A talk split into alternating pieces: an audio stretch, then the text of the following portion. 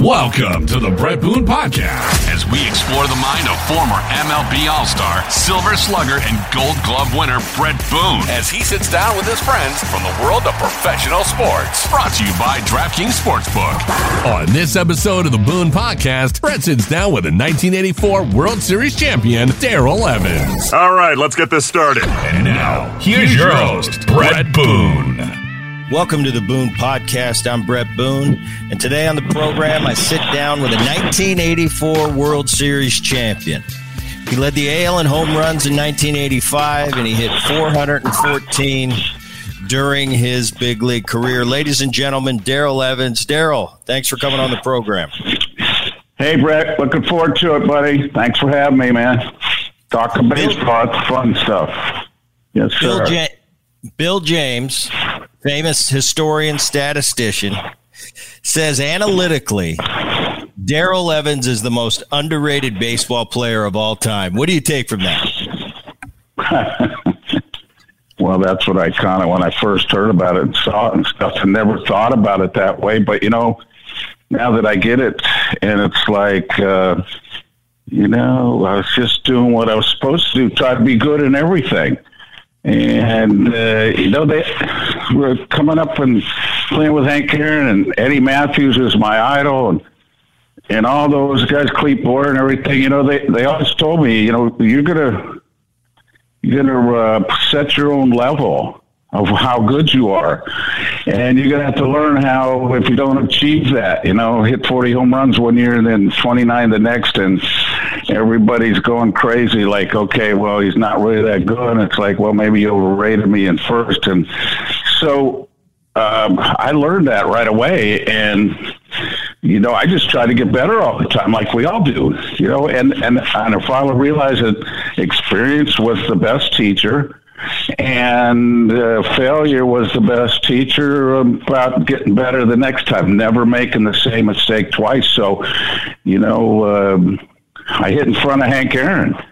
Eddie Mathews, you know, hit me third all the time because, and I led the league in walks every year in front of him. So my job was to be dangerous and get on base. And I found a way to do all that kind of stuff and try to be as good a third baseman as I could be. You know, one of the things I'm most proud of is I had the most uh, assists per game by a third baseman in history.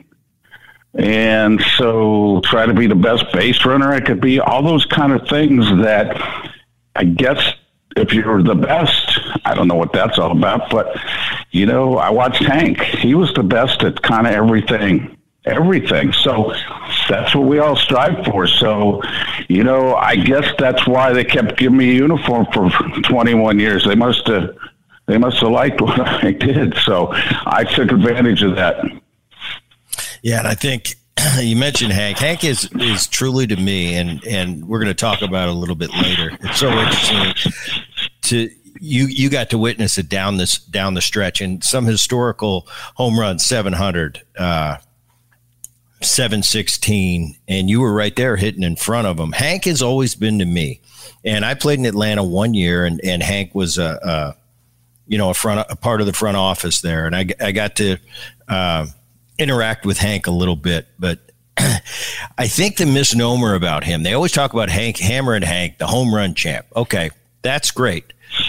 But I used to go one further and say, no, not only was he a home run champ, and I hate to pigeonhole him in, this guy was an unbelievable player oh. from from average oh. to, to running the bases, to playing the outfield. He wasn't just this home run guy. You know, he's one of the greatest. My book, I look at it and, you know, I take it for what take it for what it is. I'm fifty-three years old. I've seen a lot of baseball, but there's a lot of guys my senior out there that have seen more than me. But if I'm just that short list, Hank's on that short list. They always want to put Willie Mays, you know, in the hitting category. Obviously, Bonds has got to be there. Ted Williams, uh, obviously the Babe back in the day. But I got to put Hank right there as one of the greatest, if not the greatest baseball player of all time.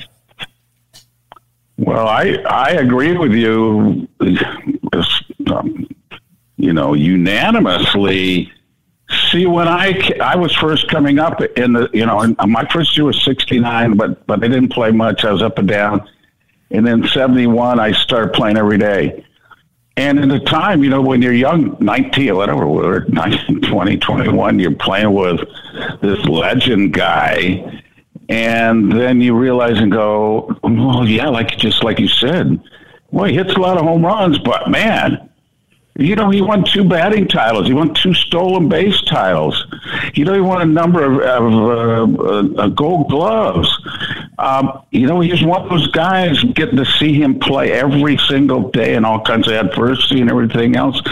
And he seemed like he never made a mistake, but if he did, he was one of those guys, like, like you know, that you just kind of overlook it because it's like such an odd thing. It's like, I can't believe Hank made a mistake, so you don't even think much of it. And then he'd come right back and, uh, you know, hit a game-winning home run or throw somebody out or take an extra base or, you know, all the, like you said, all those things that uh, I guess people overlook because, you know, he wasn't even – he wasn't well-known.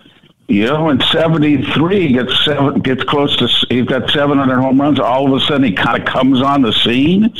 You know, even though he had won world championships, M V Ps, and all that stuff with the Braves. But so what? Nobody cared about the Braves. And, you know, the a home run record's going to be beat. And it's like, well, who is this guy? Oh, well, I don't know. Uh, we thought Willie was going to do it or Mickey or... You know, the press was all on that, too. And all of a sudden, this guy comes on. But we've been sitting him watching. And, you know, what the pitchers thought of him. I mean, you know, of course, uh, they pitched around him as much as they could, uh, you know. But at the same time, it's like, hey, we got to try to get him out, too. And so he made him pay more than anybody I've ever seen. And not just with the bat, but uh, with everything else. So... And as you know, when you put somebody out there on your team like that, it's it's like impossible to find people like that, where it's like you just expect them to do something that day to win a ball game, and if they don't, uh, it's like, wow, what happened? So he had, he had a bad day, a bad couple of days or something. It just it was just so electrifying. It turned on the fans, it turned on the country, it turned on so many things. And I always say that Hank's personality. Like you got to be around for a while. It's like he was made to be this guy. Obviously, there's only one of him. Because uh, I look, at, I tell people, I go, you know, he has a hundred more home runs than Willie Mays.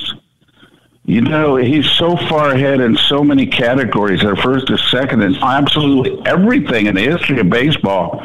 At the time when there was pretty good pitching, uh, so. You know, it, it, it was such a thrill to be able to be there for like five years and get to see him play, how he acted off. And, you know, he was, he was, a, you know, like everybody else, I guess. I wasn't there. When he was young, you know, he was a, he was a hothead, you know, and all that kind of stuff. And then he learned to go, no, that's, that's not the way to do it. And then he was almost that calming influence all the time, you know, frustrating at bat or whatever. I remember one time.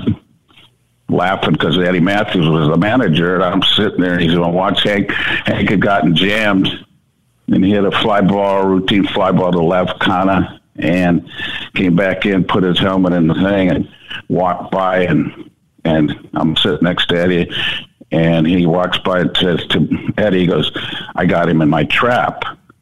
And it's like, well, I don't know. I, was, I didn't know what he was talking about. What are you talking about? Yes, watch next time. Well, the guy tried to throw him the same pitch, tried to jam him, and he hit with a ball at the ballpark and and came back in and, like, gave a lesson to all of us. But it was just he was the man that needed – I'm thank God he got some attention, but he didn't get enough. But the good thing is when somebody else gets close, he gets to be part of that again, and, and we all get to enjoy. Uh, I mean, I, I was blessed uh, five and a half years, teammates watching him, hitting in front of him. Uh, couldn't have been any better. And, and being on base when he hit seven fifteen, how's that work? Yeah, pretty cool. You know, was it? Yeah, pretty cool. You know, the biggest, and you know, back then you were younger, but back then that meant so much to the country, not just baseball, but to the country. You know, all of a sudden there was this big moment, and of course Babe Ruth was an icon for the whole world. And then all of a sudden this guy coming on, and who is this guy? And it was the perfect guy, the perfect gentleman, the perfect leader, all those kind of things that we know about him. Yeah, and it was man, it was. Uh... I was just going through the archives and I watched, you know, seven hundred. Guess it, you know who's catching seven hundred? My dad, Bob Boone. He's behind the desk because I was I was doing a little uh, looking back on Hank's career. Wow. Cincinnati, was he there dad, about for Bellingham? Yeah, Dad was catching. Yeah. So that was that was pretty cool. Ah, Dad was a part of it in a little way. Well, you know what? You didn't know. You didn't know your dad probably hasn't told you that he. Sometimes he'd tell us what was coming. You know, if you All didn't right. like the pit, no, I'm just kidding. But you know, you know how that. What a great moment and thrill to be. And you know, people talked about the pitchers and like, oh, well, they just laid it in there, or you know, when Barris hit the home run, you know, they were like, oh, he just chased, he just threw it. It was like, are you kidding me? They're all competitive, but at the same time, Al Downing was proud of being the guy. Because he was proud of being a guy because he challenged him and he tried to get him out. And then he, you know, and then Hank hit that home run. So all those kind of things, like you said, how many people he encompassed. Um, and we're all thrilled to be, um, you know, be a part of that. Pasadena, California. That's where you were born. Um, Mom was a softball player. You had an interesting, interesting family. Dad was a college baseball player.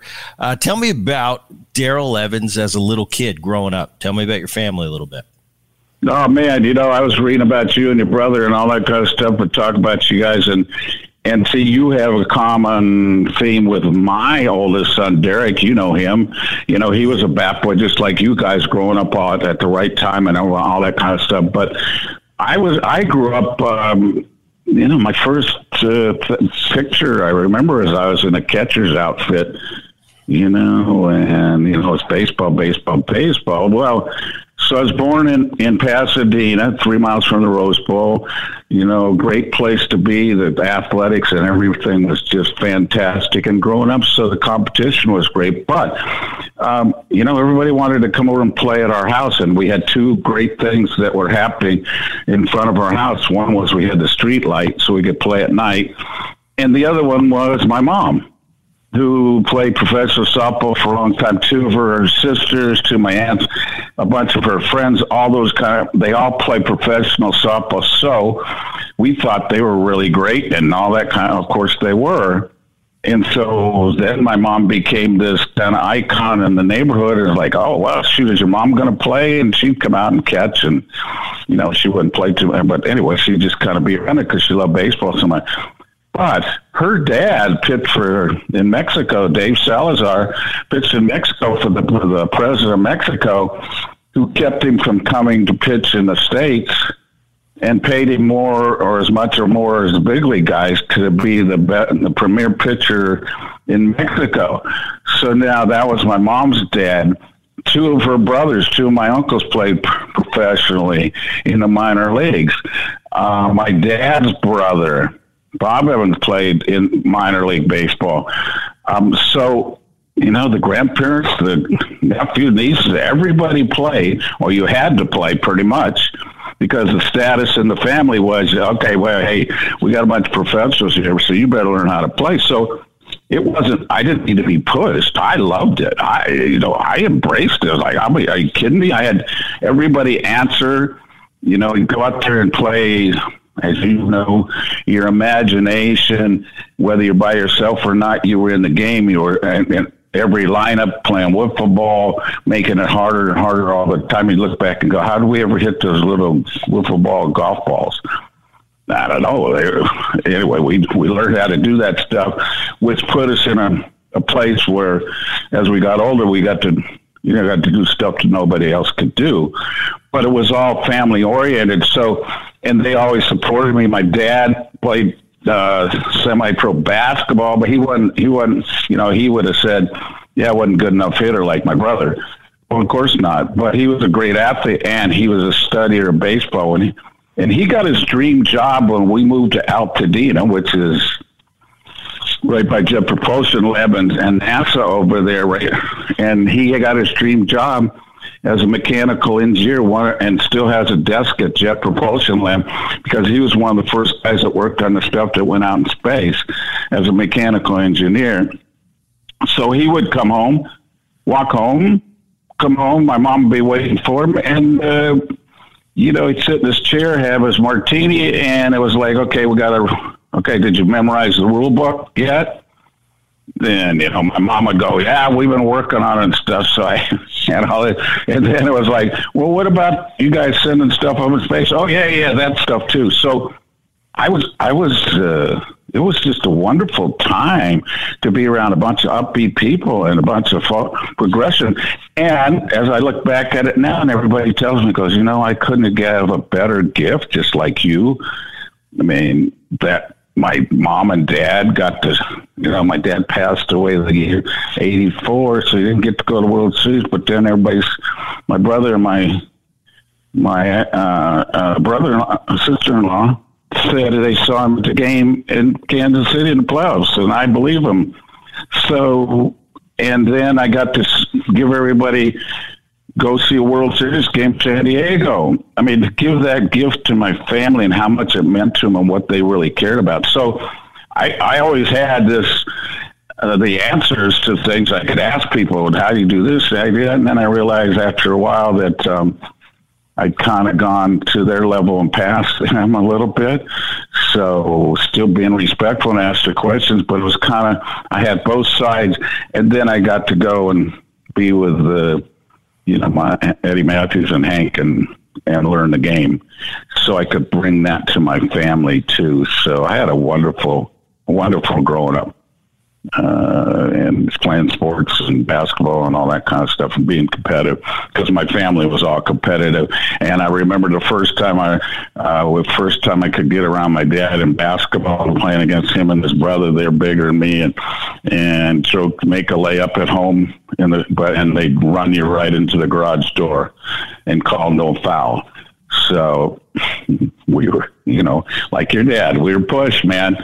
It's like, hey, let's go. Figure out how good you can be. So I, yeah, I got that opportunity, and I loved it.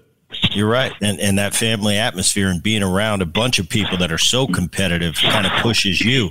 You went to Muir High School, Jackie Robinson's high school. Oh, a favorite one of mine, too. David David Lee Roth went to Muir High School. I I think I actually, when I was in high school in Orange County, played against Muir High School in, in some in some capacity. I forget where, but Muir is very, it resonates in my mind. Um, you went there, you were, you, you mentioned basketball. You were a basketball player too. You go on to play basketball college at, at uh, Pasadena City College. You're drafted by the Cubs in, ni- in nineteen sixty-five. Uh, but you end up going to Pasadena, uh, Pasadena City College for play baseball and basketball. I think you won two championships in both sports. Pretty interesting. Uh, take me through the sixty-five draft. You were drafted by the Cubs, didn't sign, elected to go to college. What went into that mm-hmm. decision of yours? And uh, then we'll go through Pasadena. I want to hear about your hoops. Well, hey, man, you know, well, yeah, that was – I actually loved basketball as much as I did baseball. I ended up being a point guard. So as as like you know, uh, well, you played second, I played third. You know, how much you have to be a – aware of what's going on ahead of time. You got to cheat a little bit, you know, you got this, these things, the experience puts you and go, okay, he's going to hit it this way, he might hit it this way. And all those kind of things that we, that we had to learn and, and use. Well, that was basketball for me, but I had grown up, uh, of course, in my, like I said, my dad was a real good basketball player, and, and a lot of the other parts of my family were too. Uh, so I loved that because, you know, back then we played all the sports. Didn't we? I mean, we didn't, you know, there wasn't a, uh, you know, full-time baseball. That would have been crazy because so much of what I learned from basketball is so apropos to baseball. I mean, the quickness and, you know, and, and, and all that kind of stuff. I, I played, so I went to Pasadena City College, but I should have been a Trojan because I had a full ride to U S C and be on all those great teams too. But because the draft was up, and back then it was like I, I wanted to go, I wanted to sign, but I got drafted by the Cubs, and my dad, as smart as he, of course, was, he didn't have agents, but, you know, the scout come in, and, and we talk about it, and they, they, you know, led California hitting and all that kind of stuff, and, you know, I get eight thousand dollars bonus, and my dad was so, I mean, he was livid, pissed. Um, and he'd go, well, you know what, if you sign with the Cubs, just think who's the third baseman for the Cubs. He was forward thinking, obviously.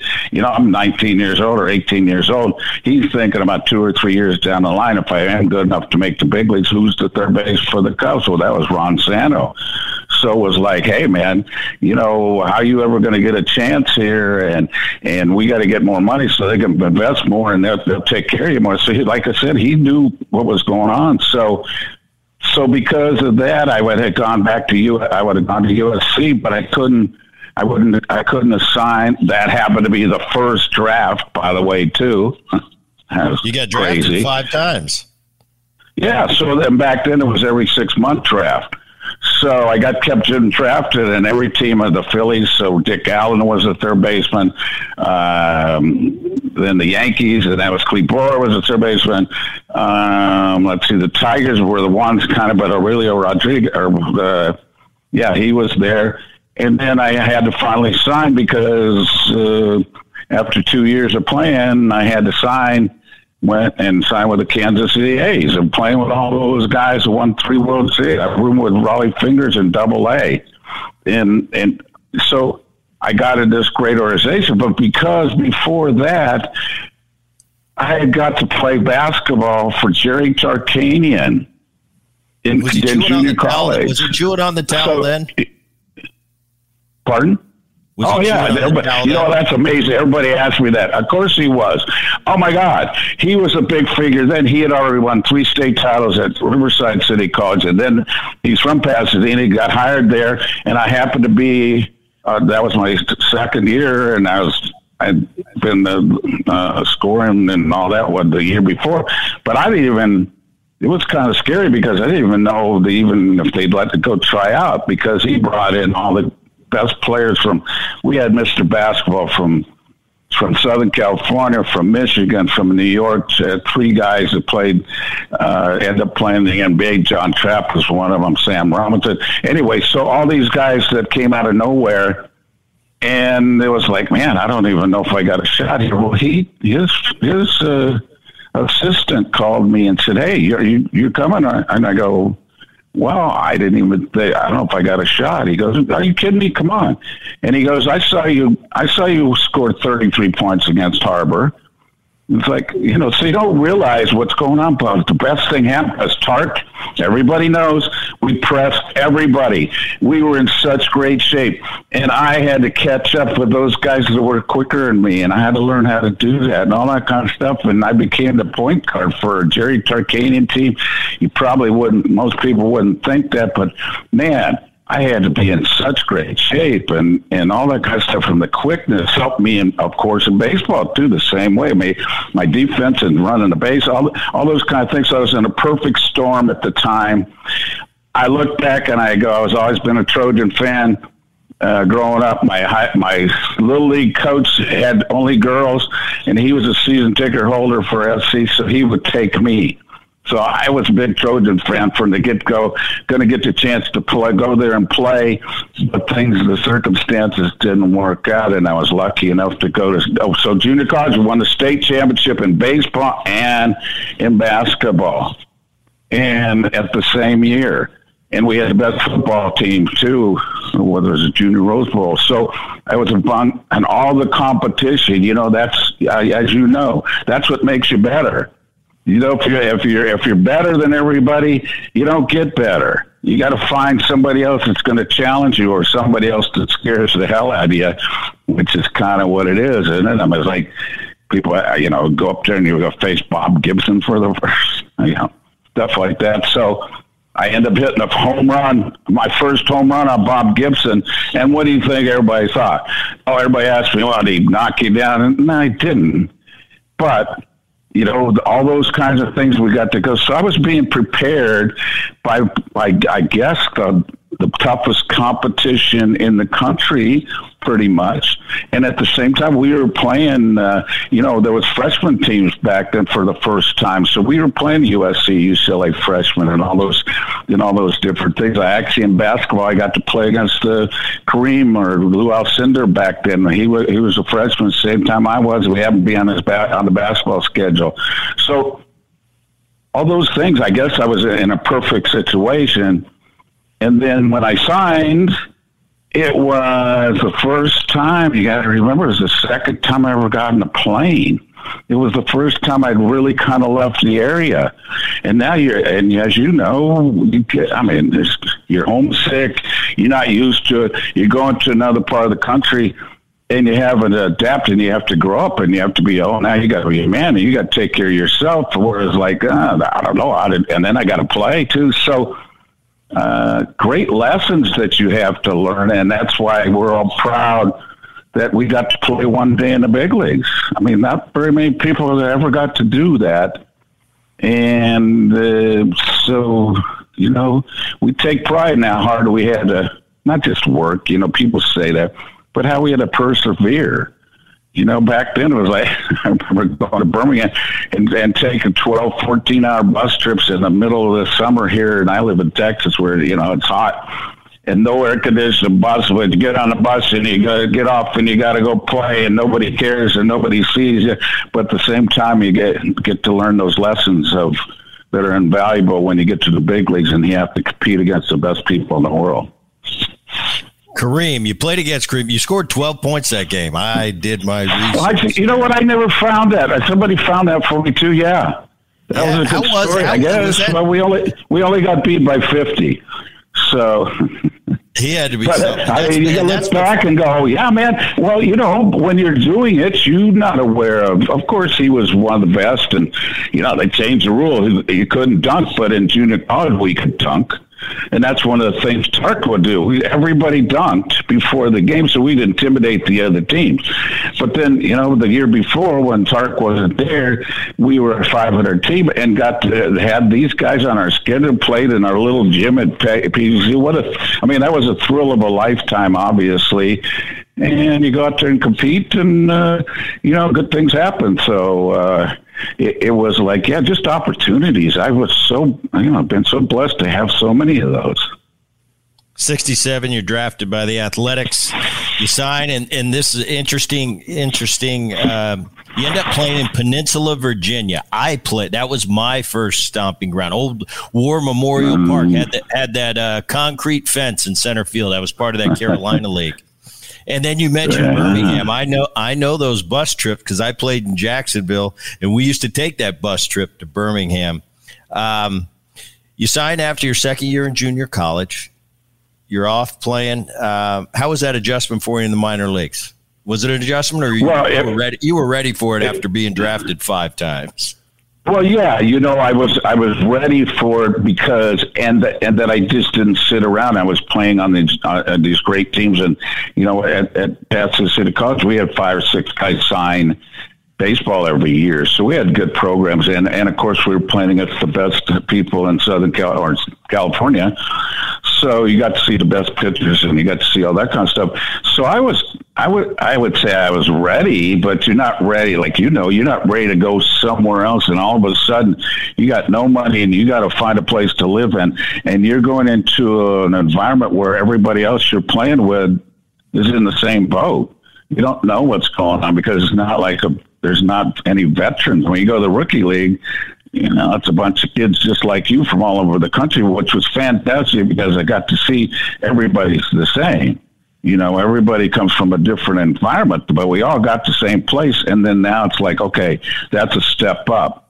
You know, it was it was like a challenge to me. But see, I just want to, you know, I'd hit four thirty two years in a row in junior college against the best competition in California. I led the country in hitting. So I wasn't ever, you know, I, never, I wasn't intimidated. And I, and it was like the second day in the rookie league, the second day we played, I was on the A's and played the Cardinals. I, okay, so what? Rookies, who are these guys? Well, the catcher was Ted Simmons and the pitcher was uh, Jerry Reuss. Two guys who played twenty years in the big leagues too. And, and, and, but at the time it wasn't a big deal, but it was a big deal because I hit a home run off of Jerry Reuss, a left-hander, and it was the first night game that we had played. So now, all of a sudden, the scouts and everybody else was going, wow. Then it was like, well, there was a question that, you know, he could, he hadn't played at night. He couldn't see. I don't know if we could hit lefties. So I guess that uh, uh, proved them. And, you know, then I hit four eighty-nine in three weeks in the rookie league because, because they weren't as good as my junior college team. You know, they were younger guys, high school guys, a lot of them facing a lot of that, you know, this fast ball here, whatever, no command, the corner, and all that kind of thing. So it was, um, but I had another teammate that was, came there and played the same team. He ended up hitting like one fifty. So I don't know how that worked, but it was like, hey, man, I was on a roll, and that confidence was rolling. And I was like, hey, I could play with these guys because, you know, I'm still going to face some really, really good people that are better probably than junior college. But the junior college team I played on every single day was was good or better than the rookie league team there. So, so that made it easier. And I was only there three weeks, and then they sent me to the Florida State League, and I hit two sixty for, I don't know, uh, almost two months. Oh my God, I, I, that was uh, was like, ah, man, I can't hit anymore. You know, I'm there. I'll be, are you kidding me? I never hit under four hundred. What the heck's going on here? Well, it was that that teaching moment of going, oh, well, there's a reason why. First of all, they catch the ball better. You know, and then it's like, so all those kind of things that factor in, and you're like, okay, so yeah, they're older pitchers. They got a little bit of a command. So, so all those steps was fun for me. I, I guess I was ready. I wasn't ready maturity in my own life. Like none of us, I mean, nineteen years old, I, you know, I don't remember whatever, but uh, when I was playing, when I was playing baseball, man, I was in my comfort zone. And I was always looking for that challenge because that I realized for my family and everybody else is like, hey, you only get better if you get to, if you get to base the best, and the better and better, the more you get, the more, the better you have a chance to be. So I took it from there, and I luckily, like I said, I had a great start in the rookie league, went to the Florida State League. They thought, I guess, was good enough. So they sent me to Peninsula for the last three weeks. Because they were making a playoff run, we ended up playing, getting the third baseman there was hurt, Bill McNulty, so I got to play every day, and I hit four hundred there, and ended the season, and that was it. And then now it's like, now I cuts, I was on the map uh, where there was questions before. So, and then one of the greatest things that ever happened to me, too, in my baseball, my whole life was I, I joined the Marines, rather than getting drafted. So I joined the Marines in Los Alamitos, right there in El Toro, where we grew up, and and had to be there for, you know, six months uh, away. So I joined in December. Uh, it was the greatest thing ever happened to me. There's nothing like being um, in the Marines, uh, you know, the first eight, we are the first twelve weeks and your training and all that kind of stuff. You're not really a Marine. They're treating training you, and then you get to, and you have to have your top button closed all the time. And then when you become a Marine, they get, and they t- give you the, the emblem and everything, and you get to open that button, man, you feel like you've gone through stuff that you had no idea you could go through, or that it kind of existed out there. So, so I went from, man, and it was great for me because I went from, uh, I weighed about one eighty-five, one ninety. I got out of that six-month program, and I was at two fifteen, not lifting weights, but just getting strong and keeping my same quickness and all that stuff. So there was that time right there that everything was perfect for me to make me bigger, stronger, better, quicker physically, and, of course, mentally having to go through. I tell people all the time, you know, I played – Braves, Giants, and Tigers, but the best team I ever played on was the Marines, and till this day still is. So so there was always something getting better for me all the time. So after that, it wasn't like a piece of cake, but it was like, hey, you know what, I've been through harder this. So I felt like I had an advantage mentally and physically on pretty much to where I needed to be. I remember at those times, too, because you and Dad are of similar age. And that yeah, was, your dad and I had some great, well, we've had great guys together, I guess. I was, you know, but, so. But I, I always so, remember as see, a little kid, it, I'm sorry, go ahead. I remember as a little kid, and, and that's why the, the Marine the yeah. Marine part of your life was so interesting to me, because at that similar time, Dad was a reserve in the Army. And I always remember as yeah. a little kid, I knew my dad was a baseball player, but I'm thinking, Dad, what is this green army bag? And I remember these big black boots that he had. And then, and then I see your Marine story, and that hits home for me, because that's very, you know, another thing that, that our lives have that are similar. You were actually the father figure in it, but, uh, interesting, because I saw that Marine pop up and I go, wow, I remember that Army bag of dads right around the same time. I was born, I was born in sixty-nine. Well, we all right wanted to help.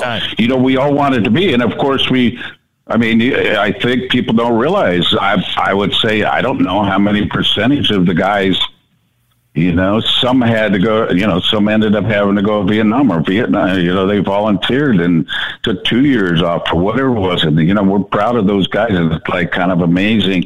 But the rest of us, almost all of us were in the reserves. So that was, and of course, like you said, it was another thing that, that look, you, look at how you proud of your dad was that way. And, you know, my Derek and my other sons, same way. You were a Marine. Wow.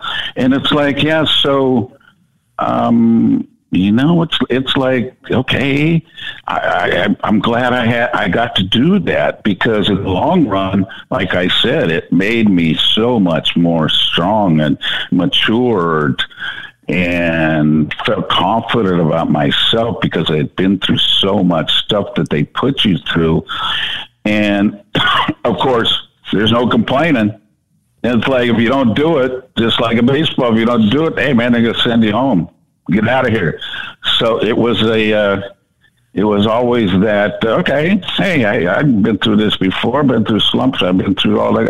This is a slump doesn't mean nothing to what we've gone through. So, and it makes you feel so proud, you know, we all feel that way. You know, being in the military and knowing what that's all about, and knowing so many people around the country uh, and the same thing, and how wonderful those people are. sixty-eight. Uh, and for the people out there listening to the Boone Podcast, uh, you're in the Rule five draft. And what that means is uh, the team that drafts you, they've got to put you in the big leagues for the entire season, or they've got to give you back to the team that you were drafted for. sixty-nine was your first year in the big leagues. You only got twenty-six at bats, but I've always interested in this because I had a, a mentor when I got to the big leagues uh, that kind of took me under his wing. Did you have anyone on that sixty-nine Braves team kind of take care of you and take you under his wing? No, yeah, several. But, you know, one of the guys, my idol growing up, and like, like you said, my idol, absolute idol growing up was Eddie Mathews. Left-handed hit, third baseman, you know, what had the reputation of, you know, as a captain, he was a tough guy. He was that guy. So, and he was from Santa Barbara, so California guy. So, you know, when we're out in the front yard and everything else or whatever, and I was always emulating Eddie. And, you know, I loved, because I, uh, I love third base, uh, you know, I love that, that toughness that you have to be and all that kind of stuff. And, and how you have to be more ready. To me, I always thought I had to be more ready than anybody on the field. I mean, I know people talk about the catch. Well, it's okay. They, they get used to just catching the ball, and then they got to do something after it. But me at third base, man, and you know, uh, You know, you, uh, a half a step of just a breath of air, the quickness and all that kind of stuff meant so much. And you and I was so, I was so excited about playing third. So now I get there, and Eddie Mathews is there, and I'm like, and he came to me, and everybody. Well, it's long stories, but in spring training, so I had gone from another organization to the Braves. And I'd only played four months in the minor leagues. And so nobody on the Braves knew me, I thought. But when I got Rule five over there, which is Eddie Robinson was responsible from that, for the, the guy, he just passed away. He was the oldest living player for a long time, eight-time All-Star and five World Series, all that kind of stuff. He was responsible because he brought me over, because he went from the A's to the assistant general manager of the, of the Braves. So when they do that, you know, you expect it's like, okay, well, who is this guy and all that stuff, but that wasn't the case. Clete Boyer was the third baseman, big, you know, great player, great star, And he took me under his wing right away. And I, and I was kind of surprised because Eddie had already done that. Eddie had gone, hey, come on, see, take me in, down the cage by myself and work on, on, you know, hitting bullets at me and all kinds of things. Anyway, but Clete was there as a star, and you would think that maybe, eh, you know what, this guy's going to take my, maybe take my job, and they, they treat you like that. But they didn't. They treated me just the opposite.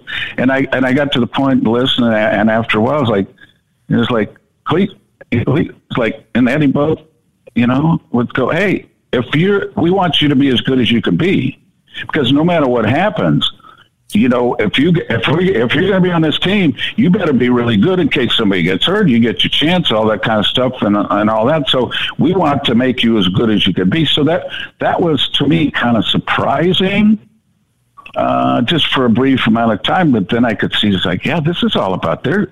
You know, in the minor leagues, you're trying to get get to the big leagues through an individual more than anything else. But you, as you know, when you get to big leagues, that turns all the way around. I mean, I got the biggest, I got the greatest player of all time helping me. So, you know, it's like you understand and go, no, no, this is about winning games. This is their job. This is what they do. You know, and and, and they treasure being there every second and trying to get better. So, um, you know, couldn't have better lessons from that. And then having the guy that I eventually, they traded Clete Boyer two years later in seventy-one, so... because I had done well enough, so I guess they wanted, you know, I was I was there to take over. And I look back and I go, you know, Clete treated me as good as anybody, and of course, and so it it was a it was a great learning process that uh, you know, we all went through, and then it's like, man, okay, well, I feel comfortable, and then all of a sudden, you know, Eddie becomes Eddie Mathews becomes the manager. And now I'm hitting in front of Hank. Like, yeah, that, okay. yeah. Eddie took over. Lum, I believe, as the manager at the beginning. Then Eddie Mathews, your buddy, becomes the skipper, and that that's yeah. seventy-two, where you kind of kind of make a name for yourself a little bit. You hit nineteen homers, drive in seventy-one. That's leading into your seventy-three year, where you're an all-star and you hit forty-one homers. Um, Yeah, that was interesting. Yeah, you know, I had it, it, I, I, yeah. had, I had I had Davey on the show a couple months. Uh, I played for Davey uh, in my in the nice. mid nineties in Cincinnati, and that was that unique year for you guys. You hit forty-one. Davey hit I don't know forty-two at forty-two or forty-three. forty-three. Yeah, he, yeah, and, record for a second and baseman. And then Hank hit forty. Yeah, I think you were the only uh, only teammates, three of you, to ever hit forty in a lineup. Take me through that year a little well, bit. What a great team you had, too. You had Cepeda, Hoyt, Wilhelm. Necro was on that team, a young Dusty Baker. Yeah, it's just uh, amazing. You look back and go, all of a sudden, like you said, I went from nineteen to forty-one home runs. But, you know, uh, I was being topped by the best, and they and they were going, hey, come on, you're better than this. Come on, get the ball in the air more. That's basically all they told me was, hey, you know, you, yeah, you hit the ball hard, you hit blind drive. Yeah, okay, we got to you know, learn how to hit the ball in the air more. And I and I did. You know, you know, you go through, you've been through those those wonderful streaks where you just, you know, I tell people, I go, well, shoot, figure it out after a while. You play six months, twenty-four weeks, and if you hit one home run a week, um, you know, that's a star, I guess, especially back then. And then it's like, and then so well, what about Hank? Well, Hank hit two in a week for twenty, whatever. But you know how hard that is. But if you're not trying to do it, I don't think you'll ever be able to do it. So that's what happened when Davey came over there too from Baltimore. He, you know, he was a star. You know, he had eighteen, twenty home runs, baby, second baseman all of a sudden. And then when he got around around Eddie and Hank and Eddie goes, hey, I don't care what you hit. Come on, you got to be more pr- productive. And so, you know, it kind of became contagious. But see, that it was seventy-three when Hank had, had gotten to seven hundred. So there wasn't kind of pressure on us. You know, there wasn't anything about kind of, I don't think we knew. Well, you're going to be the first ones to ever hit three teammates hit forty. I mean, that's never happened before, and you're going to be part of that. And you're like, oh, no, well, we didn't really have pressure, because the pressure was not the pressure, but all the attention was on Hank. So we got to the point, you know how it goes. We got to the point where he, you know, when he got to uh, his fortieth home run was seven thirteen. And so we, Davey and I both had gotten forty the week before. Well, of course, then we started calling him, old man, let's go catch up, get us into the Hall of Fame, you know. So, well, we're going to do it. So we, so I think we had some fun and took the pressure off him, or not pressure, you know, that's not pressure, whatever. Took the, you know, so he could enjoy the game. And he had a goal. And, and you know, when he hit that fortieth, which put us all two days before the season, and at seven thirteen, he brought us into his press conference, Davey and I, like, and said, hey, listen, you know, I'm so proud to be part of this. And I want, you know, my teammates to, you know, and acknowledge them and how proud I am and how they pushed me and how, how much, how it made it easier for me. You know, it, it was a wonderful thing, uh, but typical Hank, of course, but, and then they would, then they went, no, no, we don't want to talk about that. And he goes, well, I do. So he talked for a minute, and he goes, okay, I'm out of here. And at the time, he was having, you know, I mean, it's pretty typical now, I guess, a little bit different. But at the time, you know, there was two hundred, three hundred press people from all over the world.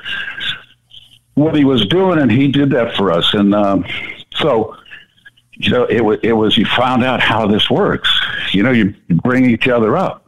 The competition on your own team is a fun, is a fun thing. I mean, you guys, you guys in the Mariners, when you won all those games, my God, the great players that you had, all everybody had a great year and everybody, whatever, and we did too. But man, we didn't. We we were playing at the Dodgers and the and the Reds, Big Red Machine in our own division, mm-hmm. and you know Houston and all that. So so. It didn't actually translate into the wins that we would have traded for any of that stuff, but pretty cool, man, to be the first group, being the first ones at forty. And that year, Stargell won. He hit forty-four. Nobody in the American League hit forty that year. And nobody hit forty again, I think, for five or six years after that, that run, that magical thing in seventy-three. Uh, so... It was, you know, that was the upper standard then. Uh, you know, forty, forty-one was like a pipe dream. You know, it's like, well, how do you do that? Well, I, you don't, you don't do it. You just, you just, you're more consistent a couple of times where you get those balls that, you know, for me, it's like those balls that I hooked around the pole were foul, fair instead of foul. You know, four or five of them, and then you get confidence and things are rolling. And, and man, they're pitching to me, you know, and then they're, and then one of the things that year, I, I got intensely walked twice to, so them to pitch to Hank. So that's a pretty cool thing. Going back, oh, really? Yeah. I, that, intensely that cool. walked I me to pitch to Hank Aaron. Yeah. So. I had that happen to me, and uh, Edgar Edgar Martinez used to hit behind me, the great the great right-handed hitter. Sure. And I remember uh, a couple years, and it's it made Edgar, and Edgar's one of my my true good buddies in the game, and one of my favorite teammates of all time. But I remember they intentionally walked me a few times to get to Edgar, and I remember as close as we were buddies. To me, that was the highest. Uh, You know, that was the highest honor you could give me to actually. Yeah. I, I saw him putting out the four, and I'm like, you're going to intentionally walk me to get to Poppy? And I thought it was the yeah. coolest thing in the world, where Edgar didn't think it was very cool. He thought, how dare you intentionally? You know, but I could rub that in. I said, Edgar, I don't know, man. It's tough hitting with you behind me. I might have to get somebody else behind me with a little better track record. Of course, man. But I need some protection. What are the one or two times that, that it happened? You know, it was cool. Well, Hank was the same way. And guess what he did? The two times they walked, of course, he got the game when it hits. Yeah. And he was like, well, yeah. So, you know, and like you said, they didn't, you know, because that's respect.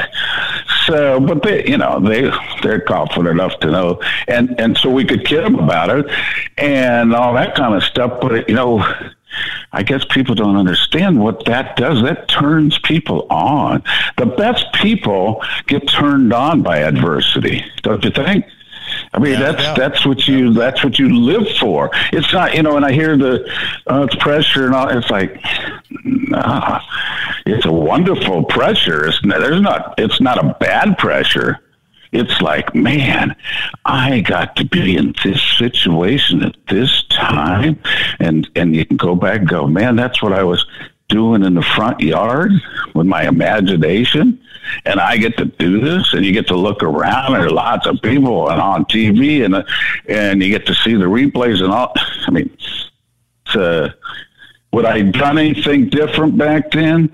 Uh, absolutely not. I mean, I was lucky enough to be in that situation, and so I cherished.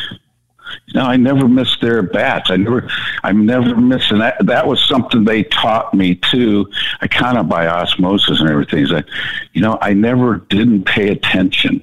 Uh, you know, like during spring training, you know, I never, when you get taken out of the game earlier, I never left. I wanted to see what was going on because I might see something that I needed to remember about what might happen during the middle of the season, some play, something, or I could just watch what the other players were doing and what to expect, you know, playing third. It's like, hey, this guy never hits the ball down the line. So, and all kinds of things like that are what the situation is. And, and, and so they taught me that part of the game too, is like, you know, never miss it. And so of course I, wow, who would miss it? Hank Aaron at bat, especially then. But then I got to play with the Giants and Willie McCovey, guy like Willie McCovey and Jack Clark. All those guys I got to see, and they made you better because they're like, oh, okay. Uh, and then, you know, you got to ask them, and, well, how'd you do that? And they go, and like I said, Hank, you know, I was like, well, I, I got him in my trap, man. He's got to do this again. So, you know, and that, that kind of comes back to your dad, which I always had fun. And I learned after a while is to, so you play three, four game sets. So you hit off the catcher. I didn't hit off the pitchers. I mean, whatever they're, you know, they're all different. And so, you know, if they got you out one way, the game before, they probably going to get you out unless it was some, you know, stellar guy that was just going to pitch his game.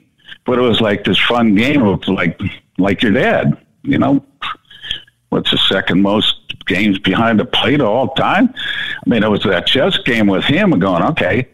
Because remember, too, when you're hitting, they may, you know, they may make a mistake somewhere, but they weren't intentionally doing that, and you don't know until you see the films.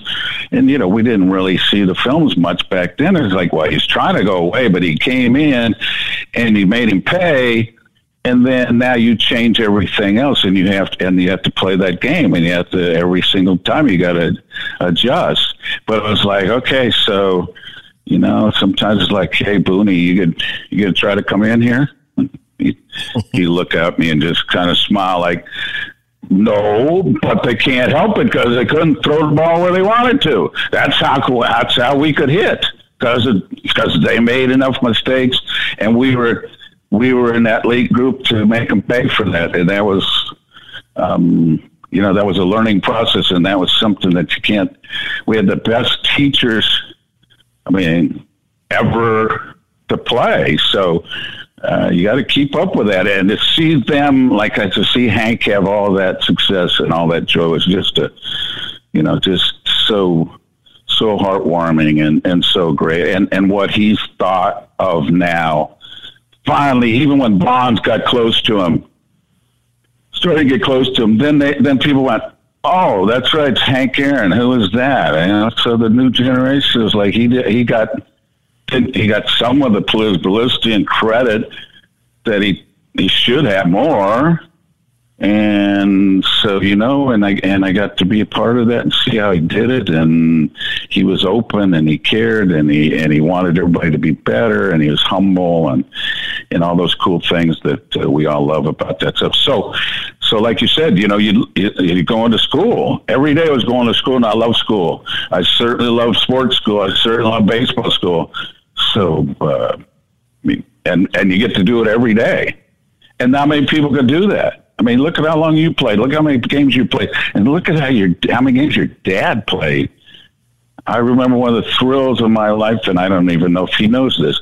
We were at a charity deal uh, out in Southern California, and it's Raleigh Fingers charity deal. Well, and at the end of the program, they brought guys up, and I was sitting with your dad, Reggie Jackson, Steve Garvey, and Raleigh Fingers, guys that played like I got to play. We got to play longer than almost everybody. So it was, you know, it's a big thrill. You look around and you go, wow, man, this is, this is the, the epitome of baseball. And you, and they put me in that group. So, uh, you know, I, I was always trying to outsmart your dad. And I remember your dad asked me one time, uh, and I think with the Angels, and he goes, how, he goes, how the hell do you hit that ball?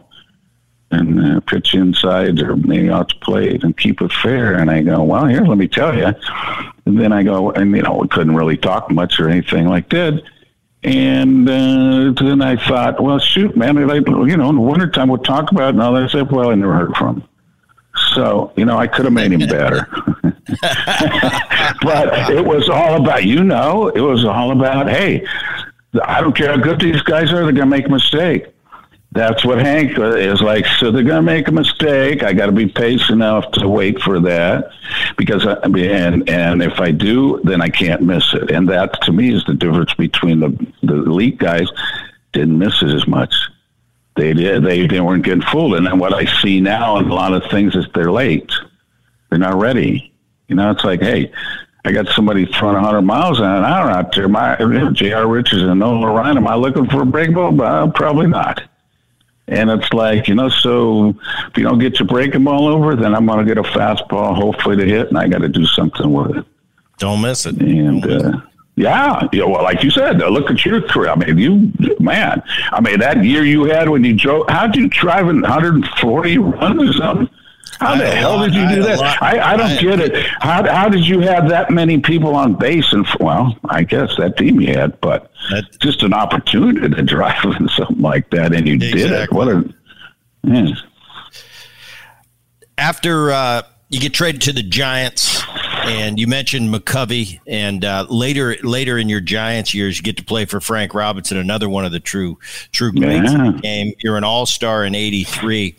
But I want to talk about when you went to when you went to San Francisco, because I played there uh, for the majority of my career. Was Candlestick was still Candlestick before the new stadium. I got to play in the new stadium as well. But tell tell people what it's like as the home team, because as a visitor coming to Candlestick was a nightmare. Always blowing cold when it's supposed to be in the middle of the summer and warm. And I and I remember this, Darrell, never hit a ball and it. And know where it's going to. I hit some balls there so hard that didn't go anywhere, and I popped some balls up to right center. And by the, you know, yeah. I think it's a can of corn out halfway down the first base line. It goes into the seats, and I'm almost like, oh my goodness, how did that happen? So I always thought, you never know at Candlestick Park. You got to hit it. Give me a little, give the audience a little bit of a. Uh, Inside on what well, it's like. Well, see, I played, you know, I played seven and a half years for the Braves at, at Candlestick, of course, you know, as a visitor. And, you know, we all wanted to go, oh, man, get three games, get the hell out of here. So I've been, I, you know, I played there as a visitor with the Braves for a long time. And like you said, and, you know, get, you know, okay, three games, get the heck out of here. And, you know, live and, and going in the hotel before you go to the games. The you know we go down there for lunch or whatever. Well, if the wind was blowing in, you were in big trouble. You know, if, the, if because downtown sometimes was nice because where Candlestick was was this confluence of the breeze coming from the ocean, from the bay. I don't know, they I, you know how to explain it, or whatever. But it was like this perfect place where, you know, thirty, forty mile an hour winds, it was damp all the time. It wasn't a conducive place. And I remember growing up in Southern California and getting to watch Dodger Giant games on T V in black and white and seeing all these people in parkas and, you know, and they'd show them and, their, and the wind would be blowing like crazy and all that stuff. And you're thinking, this California in the middle of July can't be like that until you go there, as you know. And, you know, so you, but then when you become a home team guy, then it's like people go, wow, listen, you get used to it. And, you know, it's, uh, and it's like, wait a minute. So as a visitor, you play twelve games there. And as a, ho- a guy at home, you play, uh, you know, eighty-one. And you think it's going to be better for us? Well, of course it wasn't. You know, it was, but it was a mindset kind of deal. And uh, some guys didn't want to, you know, come there and play, and some guys and stuff. So it was hot. I think in a way it hurt the Giants because it was, uh, you know, they had great pharmacists and brought up great players of their own, but they couldn't get anybody else to go play there. But, you know, like you said, that, that jet stream to right center, my God, I hated Dale Murphy. He, I don't know, I mean, he hit a home run, two home runs every game against us in Candlestick because he hit that ball to right center, and I was like, oh, man. But then McCovey and I, Mac could talk about it, when he first came up, there wasn't stands in right field, so the wind it helped and put everything out there. Well, when they got the stands in there, it started to swirl. So now, if you if you hit it straight away right, sometimes you know, and end up blowing foul. So you know that was, and I remember seeing Mac at. Uh, I'm going to Willie McCovey Awards. Uh, in fact, uh, this Friday. That they have every year for the M V P of the team. I won it a long time ago, so they bring us all back, and it's great to see Mac. And, of course, now he's gone and everything else. But I remember, I don't know, maybe when the first, when the new stadium opened up and we're sitting up there before the game and talking and everything, and he goes, Duty. Well, you know, that was my nickname, Howdy Doody there, whatever. And he goes, Duty. He goes, have you taken batting practice here? And I go, Mac, I'm played for, you know, I haven't played for ten years, fifteen, whatever. And he goes, well, we'd still be able to hit him out of this bandbox. And he goes, you know what? It's hard to hit him foul now, too. He goes, man, it would have been fun playing in this part. So, you know, if I, yeah, you only hit five hundred. So, you, you know, he probably would hit seven hundred, if, or whatever, you know, all those kind of things that we, we think about. But it was such a, it became a bear sometimes, especially when you weren't playing good. You know, of course, when you're and you're in a race and everything's going pretty good, you you know it, it was easy to zone that thing out. But you know, every once in a while you get reminded of that. You know, they had, well, you weren't there at first. They had the dirt infield, and there was so much dust blowing around. Then they put turf on there, and they've had the little sliding boxes. And that still, you know, still didn't matter because the wind was blowing no matter what. And, you know, those little whirlwinds and all that kind of stuff. And at third base, it was like, man, I don't be blowing up in front of my face just as the guy's hitting a rocket down here. Or at home plate, at least you could maybe call timeout um, on those things. But, you know, and, and it was cold. And it wasn't comfortable. And it wasn't, uh, and it was damp.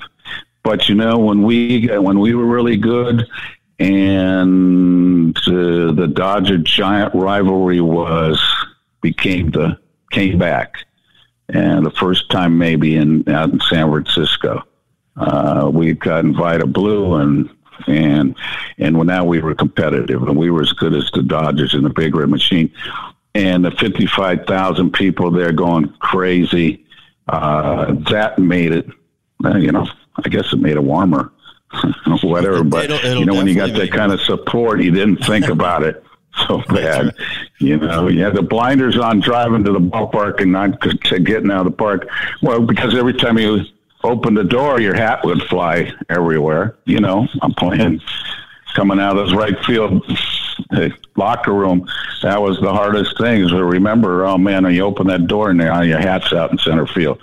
So all those things you had to, you know, wasn't. It wasn't just playing baseball. You had to factor in all those kind of things. So I think in the long run, it probably hurt us because we had to play there more.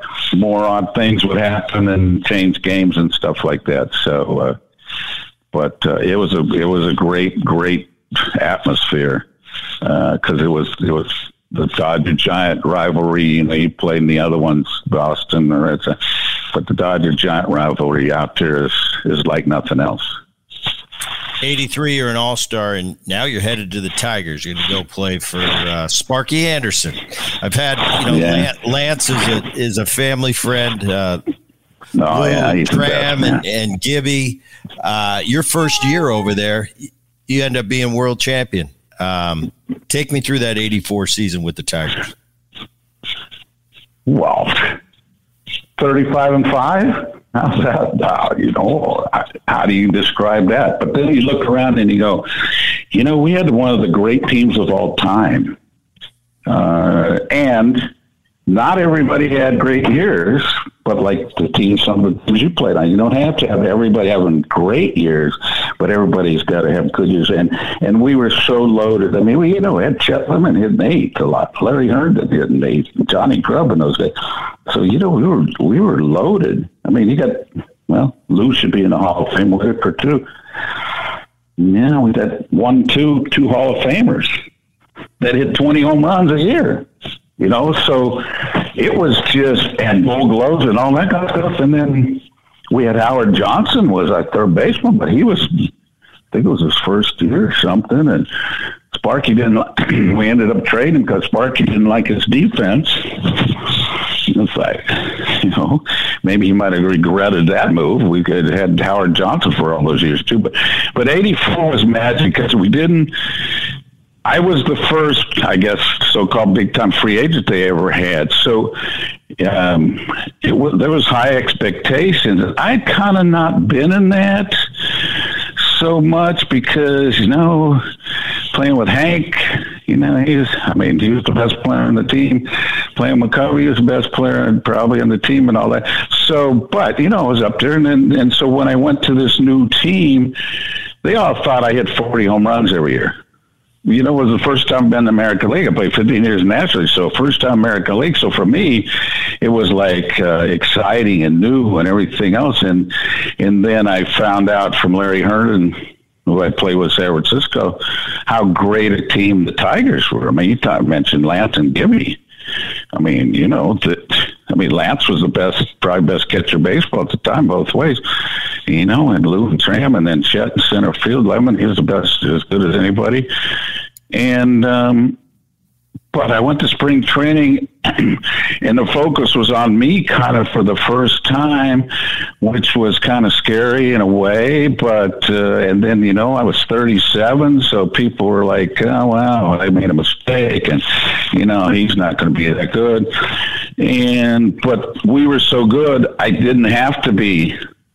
I didn't have to be great, although I hit first day of spring. Uh, first day I didn't have I didn't hit a home run all spring.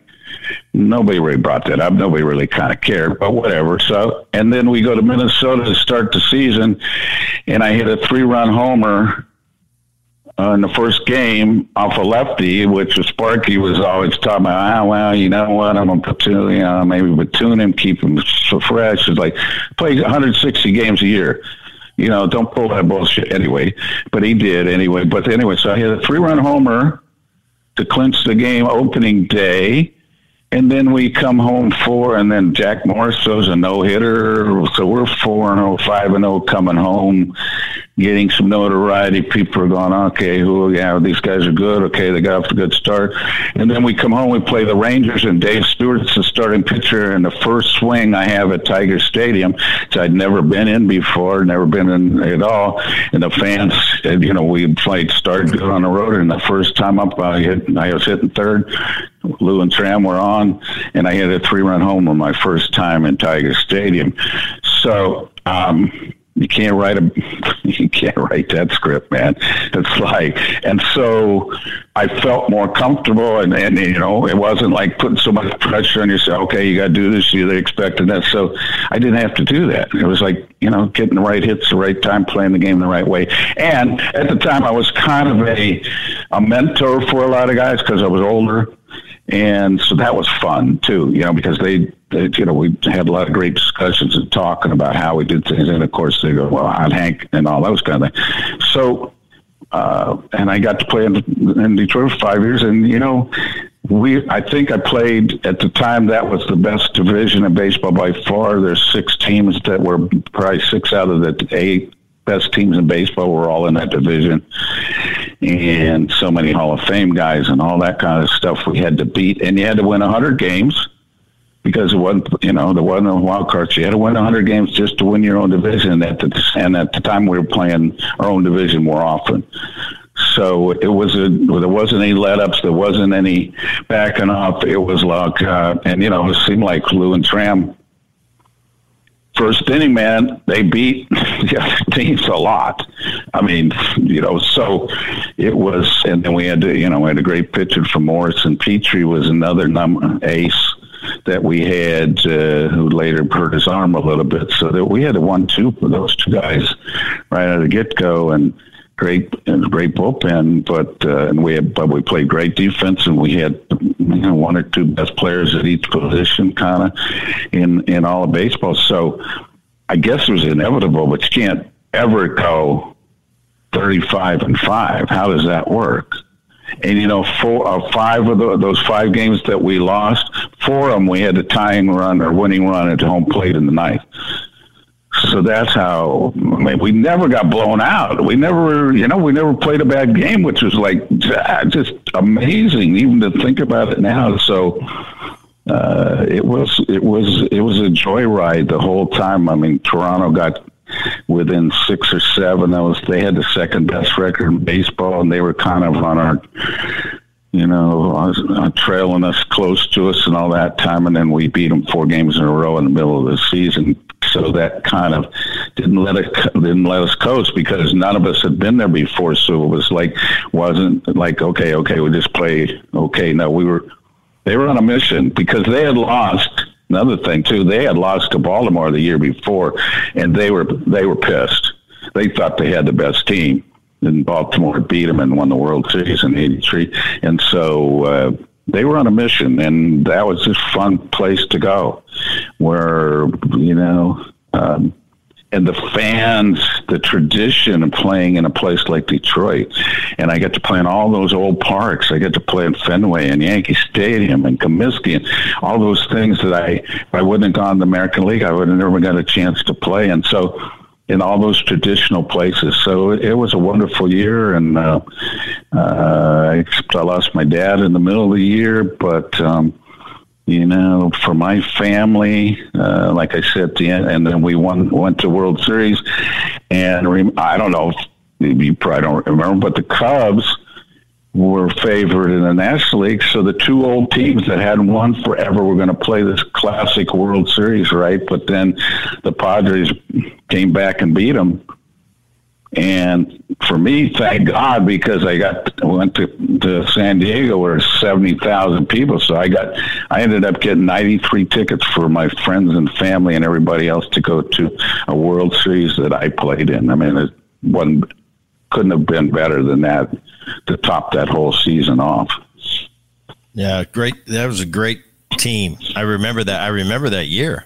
Uh, you starting off thirty-five and five, and the well, you know, if we would have won, and we we we we lost by one game, I think, in eighty-five uh, to Toronto, and that division was so good because, well, the Yankees won in in eighty-one, the Brewers won the chance in eighty-two, lost to Carlos. In eighty-three, Baltimore won.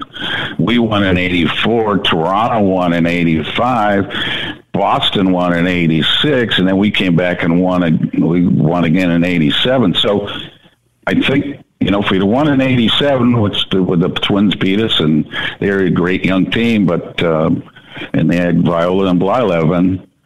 Uh, so in a short series, but um, you know, they beat us legitimately. We had a much, we had the best record in baseball, of course. And if we had won in eighty-seven, I think we would have been more thought of, more of our, you know, that we were not a dynasty, but close to it, and uh, how, how how talented that teams were. Uh, so. Man, and I got to pick that because I was a free agent. I could have gone to the Yankees or to the Dodgers, my hometown team, but I ended up going to the Tigers simply because they gave me a three-year deal instead of just two years. And George wanted me bad for that short porch in Yankee Stadium, but uh, you know, I told him I don't want to be a D H. So, and he had Mattingly and Pagliarulo. So uh, he tried to get me, tried to get me, um, but I'm glad he didn't. Now looking back and go, man, I would have come in second again yeah, to yeah, the Tigers, no matter years. What. You had some great years in Detroit. You're the home run champ in, in eighty-five. You hit forty, hit twenty-nine, thirty-four, and twenty-two uh, the consecutive years. eighty-nine, last year of career, uh, you head back to Atlanta uh, for that final year. It was kind of at that point, was the writing on the wall, like, this is it, I'm done after this year? No, not really, because well, what had happened was, you know, I was really disappointed that the, the, the Tigers didn't try to sign me again.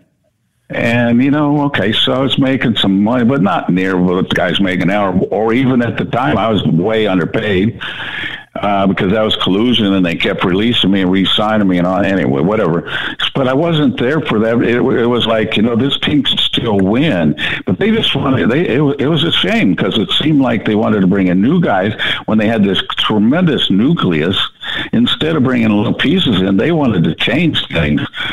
And I was like, okay, so, yeah, and so, you know, eighty-eight, I had twenty-two and driving seventy, whatever, and led the team in home runs at second and R B Is, and they couldn't wait to get rid of me. I mean, they pretty much told me, hey, you know, this is it. And I got along good with the G M, Bill LaJoy. He goes, hey, Um, I'm sorry, man. We they they they want to go a different direction. You know, we've all heard those things. But you know, I was a captain of the team. I was the veteran guy and all that. So, so the players wanted me and everybody and and all that kind of stuff, no matter what. But you know, I look back and I was so when I was so I was forty-one, forty, forty-two, just turning forty-two. Well, if I would hit twenty-two home runs and drove in seventy when I was twenty-two. Like kind of what I did, man, I was going to be an up and coming star. But when you get forty-three or forty-two, they look at you a little different. You know, they don't appreciate all the other stuff you bring with them too. And I could still play. And I, I mean, you know, I never understood just like, why, why do we leave in the off season in October? And all of a sudden, uh, you know, we go back to spring training in, in February, March, and we lost it. You know, all of a sudden we lost it, and it's like, well, yeah, because well, you're old, and yeah, anyway. So I had to, I had to fight all that stuff. But the great, one of the great things I look back on is that Bobby Cox called me, and like I said, that was collusion, so no one was going to take me anyway. But and and so Bobby Cox called me and says, hey, listen to you, and he had just taken over. He was the manager of the, the Toronto, but then he'd taken over as G M of the Braves, and he goes, hey, D, I want to bring you and Murph back. Dale Murphy, because he goes, we got these great young players, and now we know what they are all about. All those guys in the nineties, Glavin and Smoltz, and you know Blauser and Lemke and Scant and Justice, and you know they were, had all these young guys. And he, he he told me, he goes, hey, I want you and Murph to come back. You guys to play, but but I want you to you know to be the to help these guys. So I went, thanks, Bobby. You know, so I went back there. You know, I got four hundred at bats. Um, which I wasn't kind of, anyway, whatever, I did okay. And then, but then after that season, I thought, okay, next year I'm not going to expect to play. Okay, this will be a, this will be a fun role because I, I got along with everybody. Everybody was excited about that. Be a fun role, play another year at least or whatever, and uh, see how far that goes. And then getting the coaching and all that kind of stuff. Well, I, you know, that they, I, So now I'm in spring training in eighty and ninety, or yeah, ninety, and um, then they had the union thing, and they and they and the like a, a week before the season starts, they made an agreement with the owners that they'd only have twenty-four on the big league roster instead of twenty-five. Well, I was the twenty-fifth guy. That was the excuse because the Braves weren't, you know, that bunch of young guys that weren't going to get rid of any of it. So that's. So I didn't get to retire. I didn't get to even think about it because it was like all of a sudden going to the ballpark and getting called in, never been relieved or whatever. And my buddy Bobby, Bobby was great, and we're all crying and everything. And like, hey man, I'm sorry, this wasn't the way it's supposed to be. But um, so. Uh, yeah, I was disappointed, and of course I couldn't catch on with anybody else. Nobody had any room. Uh, so, you know, it was over, and um, that was, uh, so I tell people, you know, I never retired, man. They just didn't give me a uniform anymore. And um, I, that, that, it was, you know, more than disappointing, because I did want to play. I did want to play another year. And actually what I wanted to do, too, was if I would have had a choice and going, okay, so I would have loved to gone over to Japan for one year to see how that was, and this, and maybe you play over there, and you know, they made some money obviously, but at the same time still kind of see that environment and everything else, because because I had gotten to play against Sadahara O. They had come over uh, early seventies, seventy-two, seventy-three for spring training, and I have a picture of the of O and Hank and myself. Well, there's a lot of home runs there, but you know, so I had been kind of in that environment. So I wanted to kind of, if I, if I had to, if I couldn't play in the big leagues anymore, to, to go over to Japan and, and still get to enjoy the game a little bit more. Because, you know, forty-five years or forty-four, you're not old. I guess, you know, people think you are, you know, so, but, yeah, but you're not. Yeah, you're, this is something you've done your whole life, and it all becomes relative, you know? And, and so, so that, that was, Uh, that that hurt for a while, disappointing, but I it was out of my control. It wasn't something that I did or didn't do, so it was it's okay now. Well, I love but I was glad to go back to the Braves where I originally started too. That was fun. Well, I look back at your career, and uh, I kind of I, I agree with the, I agree with the Bill James. I mean, you hit four hundred fourteen homers, twenty uh, two thousand two hundred twenty-three hits, and you almost had fourteen hundred ribbies. Uh, so I kind of I kind of agree with James. I mean, that's a pretty a pretty awesome career. You went on. You were a hitting coach with the Yankees. You've done a lot of managing in the minor leagues, independent ball. What a guy not named Hank Aaron. Best three guys you played with or against, not named Hank Aaron. Oh. Oh man, against? Well, the ones no, I no, played no, no, with. No. Let's just no, no, no. Wait, wait, wait, the ones I played with, because with, first okay. of all, okay, so, yeah, I get, I, I see. Okay, okay, go ahead. No, no, I said you just so the, three. They, they could be guys you played with or against. Okay, so one of my first guys was Dick Allen, Richie Allen. I hear a lot, and of who should have been in the Hall of Fame a long time ago. And especially because you and I know, and not many of us, we sit there, we know what my teammates think of the guys on the other, right? We we know. We know who the other guys are, you know, and we see that. And, you know, it's just, uh, you know, we see the, the respect. We see all those kind of things. Uh, and then, yeah, you know, we got to hear from the media and the f- and fans and all that kind of, okay, so you got your opinion, but you have no idea. So to me, Dick Allen was one of the guys, uh, because he was just this overpowering, could do everything, could fly out of cannon, a former third baseman, which I love too, uh, because he's a tough guy and everything else. Um, I guess, um, facing Bob Gibson was because of, I mean, the years he, I mean, you know, the, the one point whatever for a whole year, and getting to face him, uh, and, you know, he's got the, and I got to be around him quite a bit later on and, and listen to stories and what he thought and who he thought about and who was the best. Um, and probably my, I don't know, my favorite two teammates are Jack Clark and Alan Trammell. Uh, probably if you looked at them, you wouldn't know they were the, you know, they were super, super talented, obviously, but they weren't, you know, so much Jack, maybe so, you know, Jack hit the ball as hard as anybody, had a cannon, he could fly. He was a five-tool guy. He was, he was, I mean, he was on a mission. You know, his whole thing was, hey, wait till you see uh, that last one, wait till you see the next one I hit, I'm going to hit it harder. Uh, and, and Tram was so, uh,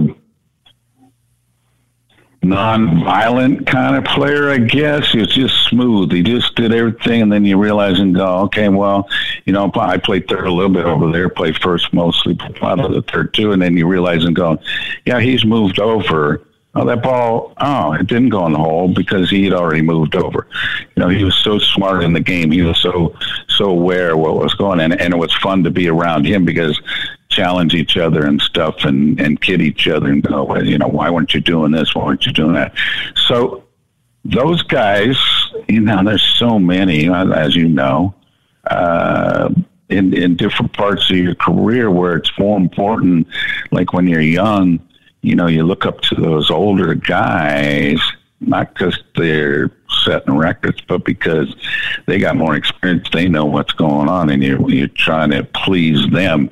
You want to be good with them. And then as you get older, and as you get a, as a, as a veteran kind of guy, then you're, you got to answer their questions, and that makes you better too. So that's good. So, so being prepared was a big thing about that. Uh, and, and so that's why every day going to work, Um, yeah, we, it was, it was, our, it was a job, but it was the greatest job I could ever imagine, because there was always a challenge. There was always something, whether you were doing good or not so good, or the team was doing good, not so good. And then you were going to break out of this slump, and it was Nolan Ryan or John Candelaria, Steve Carlton, or, you know, and going, oh, I don't know, can I do this? And then, you know, it happens once in a while, and you, and yeah, you get to be, you know, you get to be proud of yourself. You get to be, you know, feel so good about what you've done and how you've done it. But you know, the the great thing is you find out you can't, you can't be the best. You can be the best for one pitch or one play or one base running, or even one game, but you can't ever be the best all the time, which I think is great for all of us to go, oh, yeah, I see. To me, it was like, man, Mike Schmidt, we were playing the Phillies. My job was to be as good as Mike that day, or maybe better, or try to be better. Because that's, you know, that was the challenge. And I was like, so man, they, you know, as you know, they push you and they push you and they, and, and, and they don't come down to your level. They expect you to go up to theirs. And uh, man, being around so many, I mean, just, you know, being able to sit and talk. Andy Messersmith was, was another guy that I, I, I love talking. I love talking, hitting to the pitchers, because they're going to tell you what they're going to do, unlike the catchers too. And it's like, okay, so tell me, what were you going to do? Like, what what would you do here? What would you do there? And you realize that uh, not all of them know what the hell they're doing, and most of them can't throw where they want to. Most of them admit that.